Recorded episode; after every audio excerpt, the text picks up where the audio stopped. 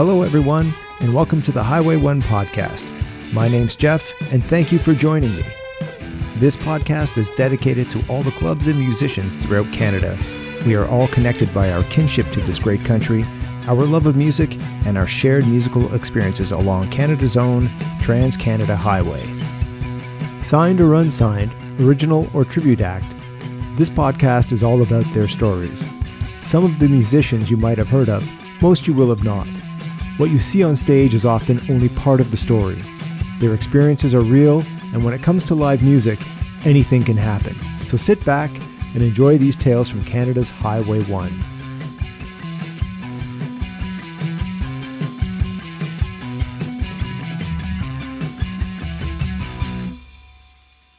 Please be advised, this episode contains profanity, expletives, and cuss words generally used by sailors on shore leave. If it ain't dangerous, it ain't rock and roll. In this edition of the podcast, episode number 1, I had the pleasure of chatting with Andy Curran. Growing up in the GTA in the 70s and 80s, I was weaned on rock and roll, of which a good portion was can rock. Bands like Rush, Toronto, The Headpins, Max Webster, Red Rider, and Coney Hatch. If you're unfamiliar with this band, I urge you to check out their self-titled debut release. Songs like Monkey Bars, Hey Operator, and Devil's Deck are three great singles from that record, and just the beginning of what has been a great career in music for Andy, including winning a Juno in the early 90s with his solo act. In our conversation, I focused on his early years playing the clubs in and around Toronto, along with touring Canada with Coney Hatch, playing MLG, and opening for the likes of Judas Priest, Iron Maiden, and Cheap Trick. Andy was immensely generous with his time and stories, and I thoroughly enjoyed the 30 minutes I had asking my questions and doing my best to get out of the way to let him tell his tales. Without further delay, ladies and gentlemen, Andy Curran. Hey, thank you for doing this, man. I really appreciate this. Well, I want to thank you for your patience, man. We've had two false starts, and you probably were thinking, this guy's a flake. No, I was thinking you're a musician. That too, yeah. But listen, I was happy to hear that you were sympathetic about owning a dog. We got a 9-year-old Bernese Mountain Dog. She's part of the family, so when things go awry with her, everything stops, right? Like, to give you an idea, my wife actually makes Buddha bowls for her dinner. So she's got kibble with rice and then pumpkin on top. That's how spoiled she is, right? Yeah. So anyway, I appreciate the patience, man. And you let me know whenever you want to rock and roll. Perfect.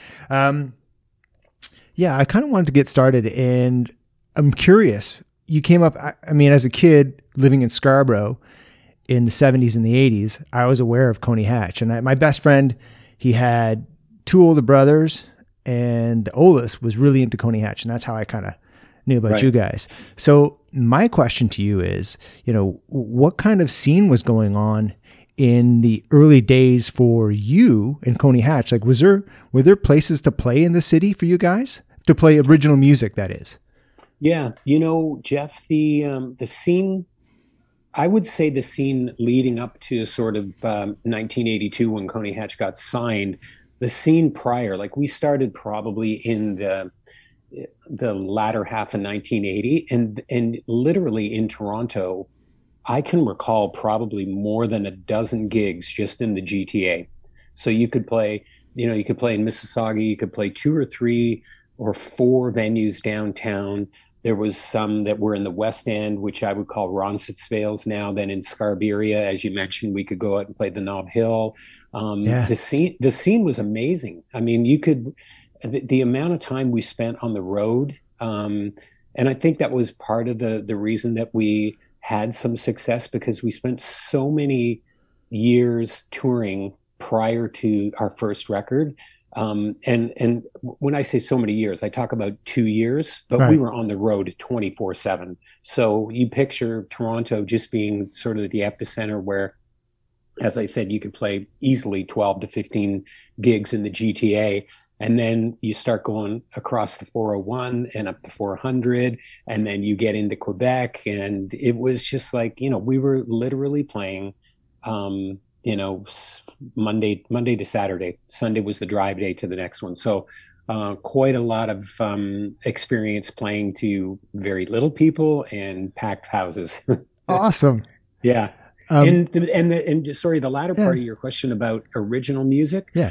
It was tough to break in with all original music right off the start. So, ironically, I know I'm wearing an AC/DC shirt and it fits in with the story, but ironically, we became known for covering AC/DC. So we would throw in a lot of AC/DC from Highway to Hell, and earlier from Let There Be Rock and stuff like that. And then we would start putting in our own original stuff. And I would say, on any given night, we would probably play 5 or 6 original tunes, but the majority of it was covering Scorpions, AC/DC. We would put in Ramones, Rolling Stones, Joe Walsh, you name it, whatever was popular at the time being played on radio. We were doing a Coney Hatch version of that, right? And then we'd slip in an original song, and then it slowly started to get more originals and less cover songs, you know? But right. You couldn't survive without playing cover songs back then. No kidding. Well, yeah. That's kind of what I heard. So, you know, in a bunch of the interviews that I've done, the conversation has been this: in the early 80s in Toronto, this is where I'm from and you're from, it was mostly cover bands, right? And perhaps that was the case across the country.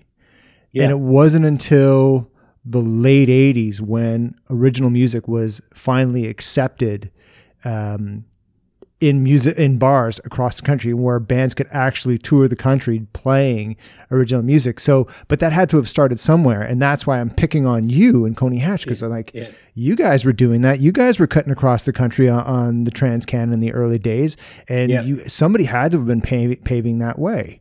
You know, it was interesting because I can remember certain very early Coney Hatch gigs, like. For instance, I remember playing in Winnipeg, and we would have played, it changed from us arriving in a club and playing from Monday to Saturday night. And then the Sunday was off and drive to the next city. Right.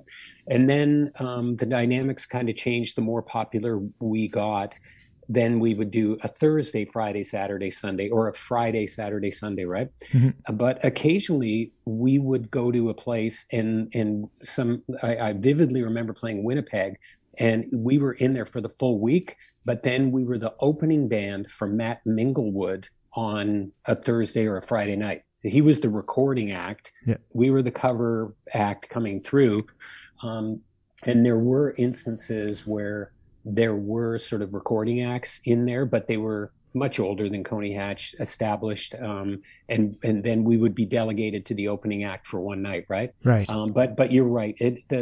It wasn't till probably the mid 80s where the recording acts were coming in. And by that time, we were just doing a single night, maybe 2 nights. We would play a couple nights. We would do Tony's East and then Tony's West. But by the time our first record came out, we would never have played more than a single night in a club, because we were sort of like the recording act at that point. Right. Yep. Do you remember your first gig?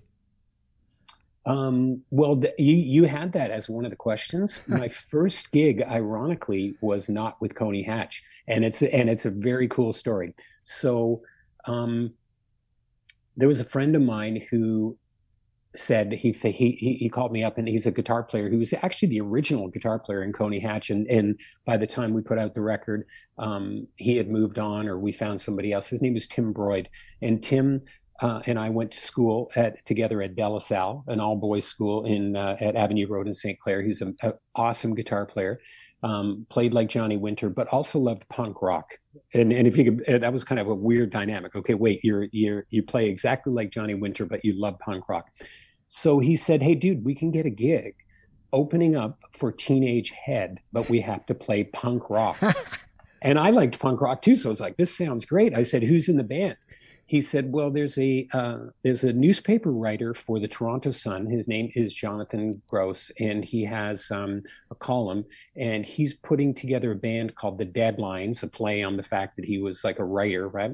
And we were playing, I think we played Ramones and Eddie and the Hot Rods and a few, I can't even remember. It was all punk rock, and we opened up for Teenage Head at Larry's Hideaway. And Carlton, I was a big Teenage Head fan, right? So Teenage Head were doing a 3 or 4 night stand at Larry's Hideaway, which was a complete dump if anybody had ever been there. It was the ultimate dive bar, right? And I didn't care. I was like, oh my God, we're playing I'm playing my first ever show in front of like legitimate club show, right? There was a few sort of what I would call playing in people's basements and stuff like that, but that one was the first real one. And anyway, we went over okay. Larry's Hideaway was completely packed, but I vividly remember when the Teenage Head took the stage, and you have to picture that room, just wall-to-wall people. They start the song, Frankie Venom's up front doing his thing, and this guy comes out and runs to the stage and punches Frankie Venom in the face, knocks him flying back into the drum kit. The band doesn't stop playing at all. He's lying on the drum kit and they're plowing this punk rock, and the bouncers grab this guy and turf him out. And Frankie gets on the mic and says, "You're just mad because I screwed your chick."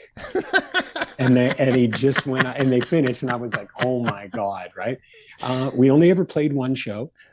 Tim and I went on to, like I said, form Coney Hatch and play a few other shows, but that was and I still have the poster from, I wish I had it to show you, but I kept the poster from when the Deadlines opened up for Teenage Head at Larry's Hideaway. That's a killer story. I was the bass player. I didn't sing at all. That is awesome. Yeah. So you've also played Maple Leaf Gardens twice. Twice.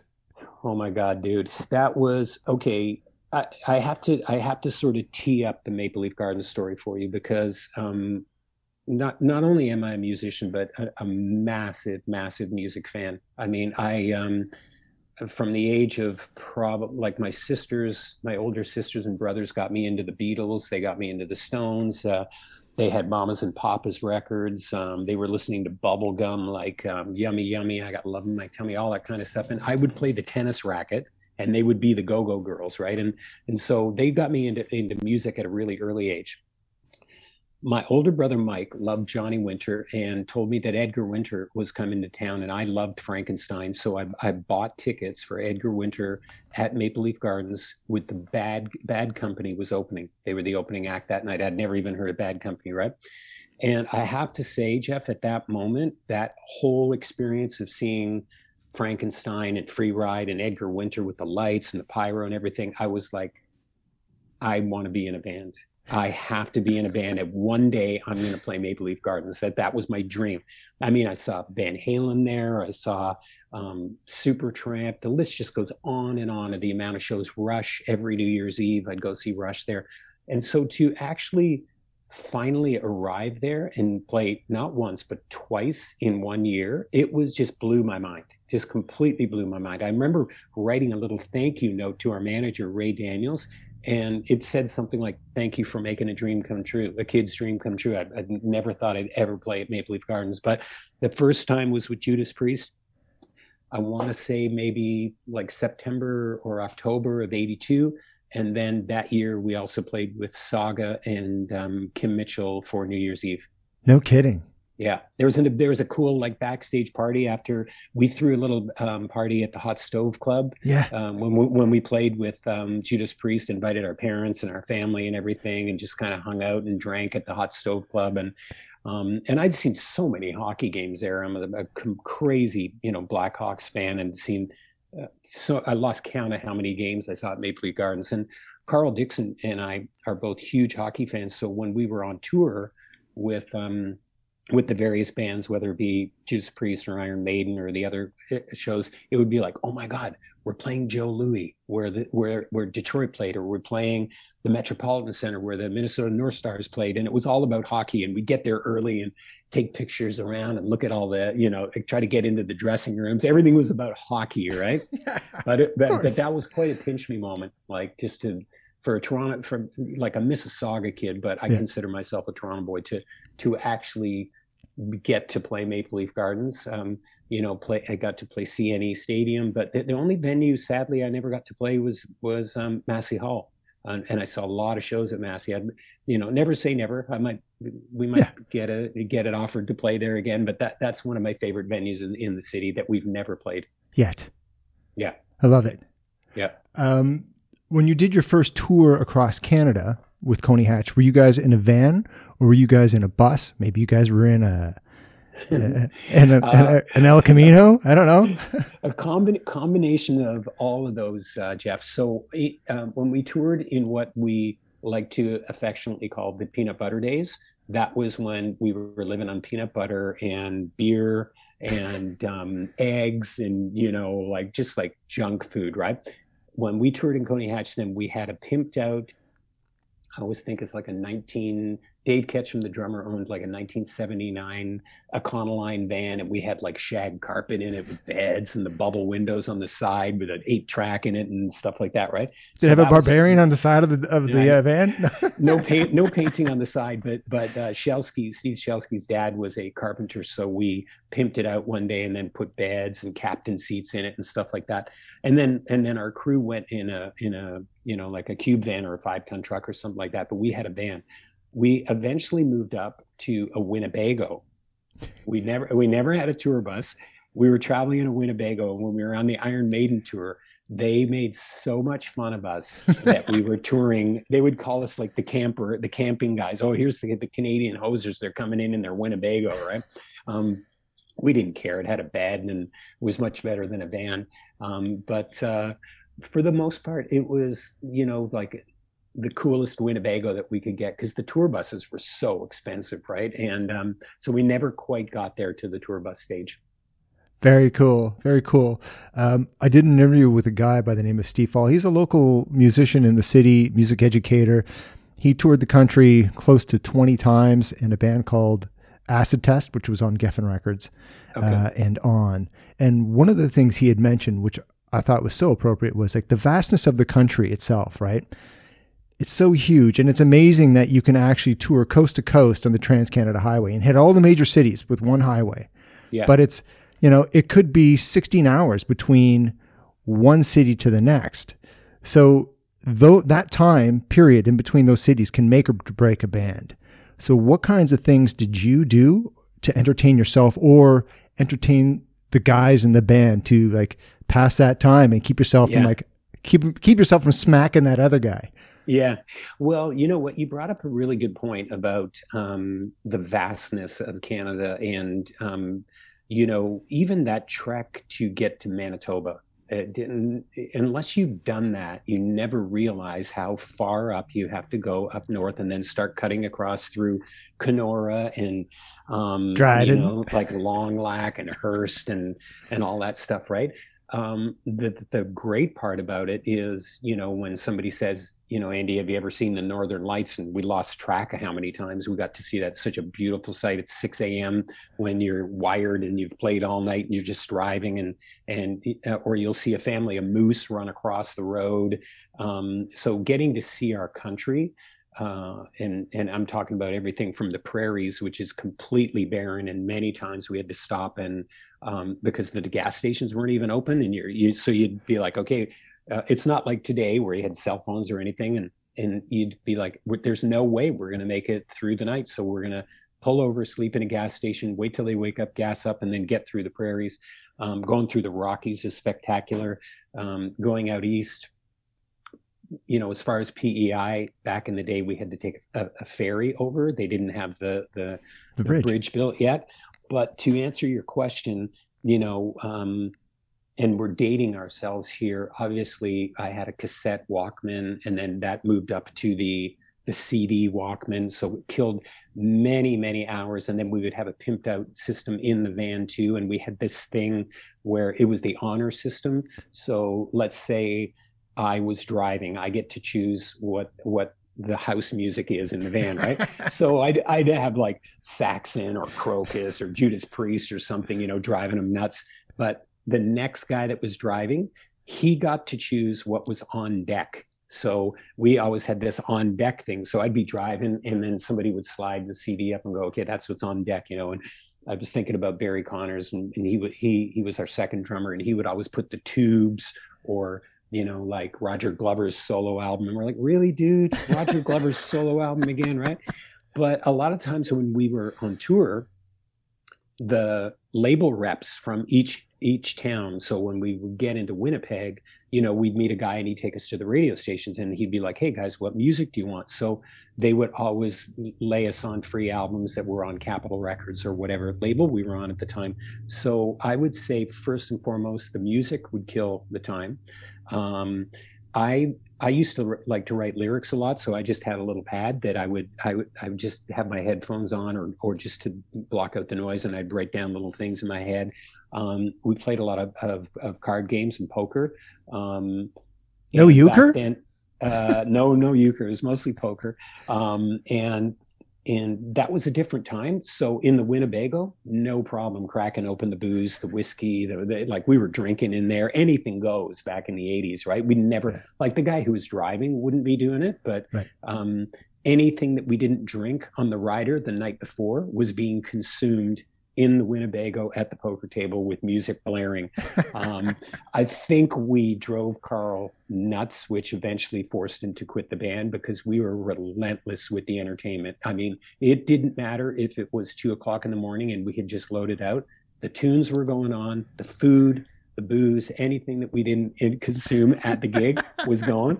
And so, you know, unless you had earplugs, you were in for the night. It was part of the ritual. Right? And, I definitely got heated. There was some, you know, some pretty tense moments in there where I have to be honest, there was definitely a few fistfights erupting from the debauchery that was happening, that was self-inflicted in the van itself, or the Winnebago. But I don't know too many bands that didn't fight. But we it's like a marriage. I've got three brothers, and we were constantly, you know, battling and punching each other out, but we were best friends the next day. So yeah, I would think at any given point, whatever drove somebody over the line would provoke a potential fist fight in the parking lot when we arrived at the hotel. Or taking the keys out. I can remember one member whose name will go unmentioned on this interview, just had enough, pulled over to the side of the road, put it in park, took the keys out, just started walking down the road. And we were like, shit, what are we going to do now? We got no keys. We're in the middle of nowhere. We're in like the middle of Missouri or something like that. So our road manager was sleeping in the back, and we went, tapped him on the shoulder. We went, Neil, member X took the keys and he's gone. And without even, like, he was still asleep and he's feeling around for his briefcase, and he opened it up and then he just handed us a spare set of keys and closed it. So I've been there, like, and done this. It was like a scene from Spinal Tap. We're driving down the road, telling him, "Come on, get in." He's like, "I'm not getting in," until that guy said he's sorry to me. You know, so it was full on Spinal Tap at moments. That's awesome. Yeah, that is awesome. Okay, so let me get to your favorite venue or favorite city in the country, followed by the worst. Right. Okay. I would have to say there's something about crossing into the Quebec border, and Quebecers and French Canadians. And there's a totally different vibe as a band and a musician. And it goes far beyond just being a music fan. It almost is like a cultural appreciation of the arts. And the French Canadian are very passionate anyway. So we noticed even from the earliest gigs in the Peanut Butter days how appreciative the fans were in Quebec. So not only is it one of my favorite cities to visit when I'm not even playing, but certainly to perform there would be Quebec City. Absolutely love it. Had some amazing gigs there back from the early days straight into the last time we were through there. Coney Hatch opening up for Steve Harris's British Lion. We had a really good show in Montreal and Quebec, and their fans are just like, the noise level and the appreciation is just that extra. So by far, those are my favorite, you know, Montreal and Quebec City. With all due respect to the citizens of Kirkland Lake, the worst.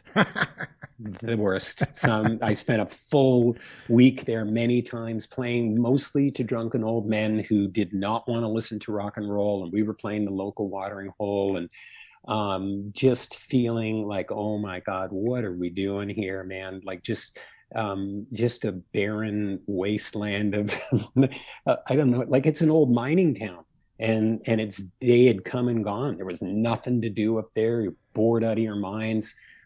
played to, you know, there was a few rock and roll fans, but it was just sort of like your manager would route you through these godforsaken towns to get up to where you want to go. So whether it's, you know, and I'm doing this in order of hatred, probably Kirkland Lake, Kapuskasing, Thunder Bay, Kenora, you're just like, no, this is not what I this is not what my career is about. Why am I here? Right. I do remember one particular god awful gig in Sault Ste. Marie. No word of lie. After I left Coney Hatch, I played a couple solo gigs up there to warm up and get things going. On this stage, in the middle of the stage, the patrons, that was the only way that they could get to the men's bathroom or the women's bathroom. So I was singing vocals in the middle of the set and had to move aside while the patrons walked across the stage to get to the bathroom. So let me just say that was a humbling experience after, you know, putting out 3 records with Coney Hatch and touring all over North America and then going, oh my God, I'm in Sault Ste. Marie, moving my bass neck out of the way so people can go to the bathroom on the stage. It was not whoever designed that club didn't put a lot of thought in it, but those definitely are, you know, some real stinkers that I remember. Yet another Spinal Tap moment. And I believe at that gig as well, there was a couple guys in the front row that were just sitting there doing this to me for most of the show. So about 2 or 3 songs in, I had enough of a full week then in Sault Ste. Marie, and I started calling these guys on. I was like, do you want me to drop my bass and let's just go? Why don't you guys come up on stage and we'll just go right now? And our tour manager is talking to me through a mic like that from the soundboard going, please do not incite the fans to fight you. Do not. And I just had enough. I'm like, you know, I'm 150 pounds wet, but as my brothers would tell you, you know, like when it's game on, it's game on. I don't care who it is. If maybe it's the hockey player in me. Yeah. And I was calling these guys on, like, it's okay, go time. Let's go. And when, I guess it's the power of the microphone, when you intimidate someone like that and go, okay, tough guys, you're calling me on there, flipping me the bird. Let's go. And nothing ever happened, but I got reprimanded after that show by our tour manager. He said, please don't ask the fans to fight you. It's not a good look. That is another awesome story. Andy, I'm going to give you 2 more questions and then I'll let you go. First question, how many times do you think you've toured Canada? Oh my God. Well, listen, I think, Jeff, easily... from coast to coast, easily 10 to 15 times, but like, you know, randomly through the provinces, like well into 50 or 60 times across. Yeah. Yeah. And my wife kind of busts my balls about it. She's like, hey, let's get a motorhome and go across the country. And I'm like, dude, you have no idea.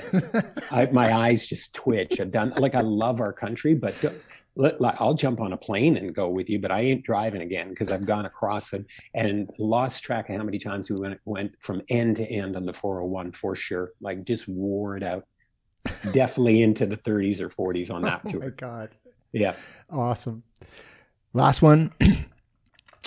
Do you have any good stories from your Iron Maiden, Judas Priest, or Ted Nugent tours that you can share?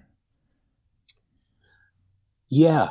Okay, I'll go through them quickly because I don't want to burn up your time. So Judas Priest, you know, when we got on that tour, one of the first things that happened was Rob Halford came into the dressing room and said, hey, want to introduce myself. We're super happy to have you guys on tour. We really like you guys, because Devil's Deck was being played quite heavily on MTV. So, and I remember him coming in, where's the Coney Hatches? Where are you guys? He was super friendly, right? And he said, I'm going to warn you guys. Our fans hate opening acts. They hate them. The thing you have to do is just get through the first 3 songs, and they're going to throw stuff at you. They're going to be flipping you the bird. They're going to be doing everything they can to intimidate you. But if you can stick in just those first 3 songs and make it through, you're going to be okay. And that was the best advice he gave us, because we followed Saxon. Saxon were the opening, and there were kids with Saxon signs. And Wheels of Steel. Yeah, I love Wheels. I love that band, right? But Coney Hatch is not quite as heavy as Saxon. So, you know, when in Rome, we started dressing in black and playing a lot of our heavier stuff. But when we played the Cow Palace in San Francisco, Kids were throwing M1 firecrackers at us. And for anybody that doesn't know what those are, they're literally mini sticks of dynamite. We had tennis balls, shoes being thrown at us, cutlery, you name it. So the first thing, you know, we're just grinding away, and pucks and bottles and, you know, M1 firecrackers. So I remember that, and that was super intimidating, but we lasted, and we eventually had a good show, right? On the Iron Maiden tour, we had what we thought was going to be the end of the tour. We're going to really get Iron Maiden. We're going to pie them on stage during their show. And there's lots of bands play gags on each other. So our road manager caught wind that we were going to pie them. We're not only just going to pie them, but we had got cat food, and we had made pies with cat food and whipped cream on it. And the plan was to run on stage and pie each member of Iron Maiden during their show. So he went nuts. Our tour manager said, "There's no way you can do this," and talked us out of it. We went on stage. He went and told the guys in Iron Maiden what we were going to do, and they came on and with all the cat food and pies and got us during our set, right? So we were covered and had to shower and stuff like that. The Nuge and Cheap Trick, when we played, that was officially Coney Hatch's first ever big show at the C&E Grandstand. And I am still a huge fan of both bands. Didn't get to talk to Nugent, but when he arrived backstage, he had a shiner. He had apparently had a hunting mishap, and he had a big black eye. I met Rick Nielsen and went over to him and said, "Oh man, I'm a huge fan. I'm Andy from Coney Hatch. We're opening up." And he was like, "Oh yeah, aren't you guys touring? You're touring with us in the States." And I said, "Yeah." And he said, "You're gonna like the States. There's a lot of pretty women in the States, right?" And I remember meeting. Those are the two big moments from that Nugent Cheap Trick date. Still stay in touch with the Cheap Trick guys, became friends with them, still one of my favorite bands, but those are little snippets from those artists that you mentioned. Brilliant. Amazing memories. It's pretty good considering they were like 82 and 83, and you know, that's a long time ago. My memory's still pretty good. That's amazing. Andy, thank you so much. I really appreciate this. You were fantastic. Well, thank you, buddy. I put you through the ringers so badly by, you know, rescheduling this thing twice. Okay. I want to actually do something pretty cool for you, because I'm going to give you the debut. This is pretty cool, dude. I'm talking to you. Well, I want to show you something. So the world has never seen this. We are just about to get this going. This is the Coney Hatch Live at the Elmo Combo. Yeah. So nobody's ever seen these yet. People ordered them from our website, and I have one here that I wanted to show on your podcast so people could see it. So anyway, if you've ordered this, this is what you'll get. All four members signed in on the bottom. We actually rubber stamped every single copy on that. This is a little thing. You can't really see it, but it says you have number 1 of 300. On the back, there's a little sticker there that shows the actual set list there. And when you pull this guy out, and we want it to go a little bit bootleg, right? So when you pull it out, you actually get a little flyer in here, a little souvenir flyer that is the same thing with all of the credits of, I don't know if that's backwards, it might be, but anyway, it basically says all the songs we played. And then totally old school, you basically have like a white side A double album. Anyway, nobody's ever seen that, Jeff. So I thought, okay, you know, maybe a little treat, a debut on your podcast here to show everybody what they're going to get. That's awesome. Thank you, man. I appreciate that. That's awesome. The first, and hopefully maybe not the last, but the first live album we've ever done. Very cool. At the Elmo of all places too. At the Elmo Combo. Yeah. Wonderful. Thanks, man. Appreciate it. My pleasure, buddy. All the best to you. Thank you for having me on. Thank you for being a part of this. I appreciate it so much. All right, brother. All the best. Cheers.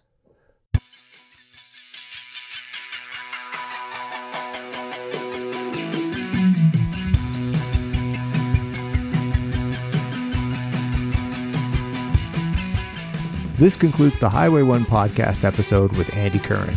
I want to thank Andy for graciously donating his time and answering my questions. He was incredibly professional and prepared, with great stories to share of his experiences along Canada's Transcan Highway. As an interviewer, I came away feeling both entertained and inspired. Andy, thank you. Production provided by me, Jeff Elliott. Theme music provided by Dave Viva at Locomotion Music in Toronto. If you're a musician, club owner, or just have a tale to share with the Highway 1 podcast, please feel free to contact me at hwyone@gmail.com. I'm your host, Jeff Elliott, and thanks for listening.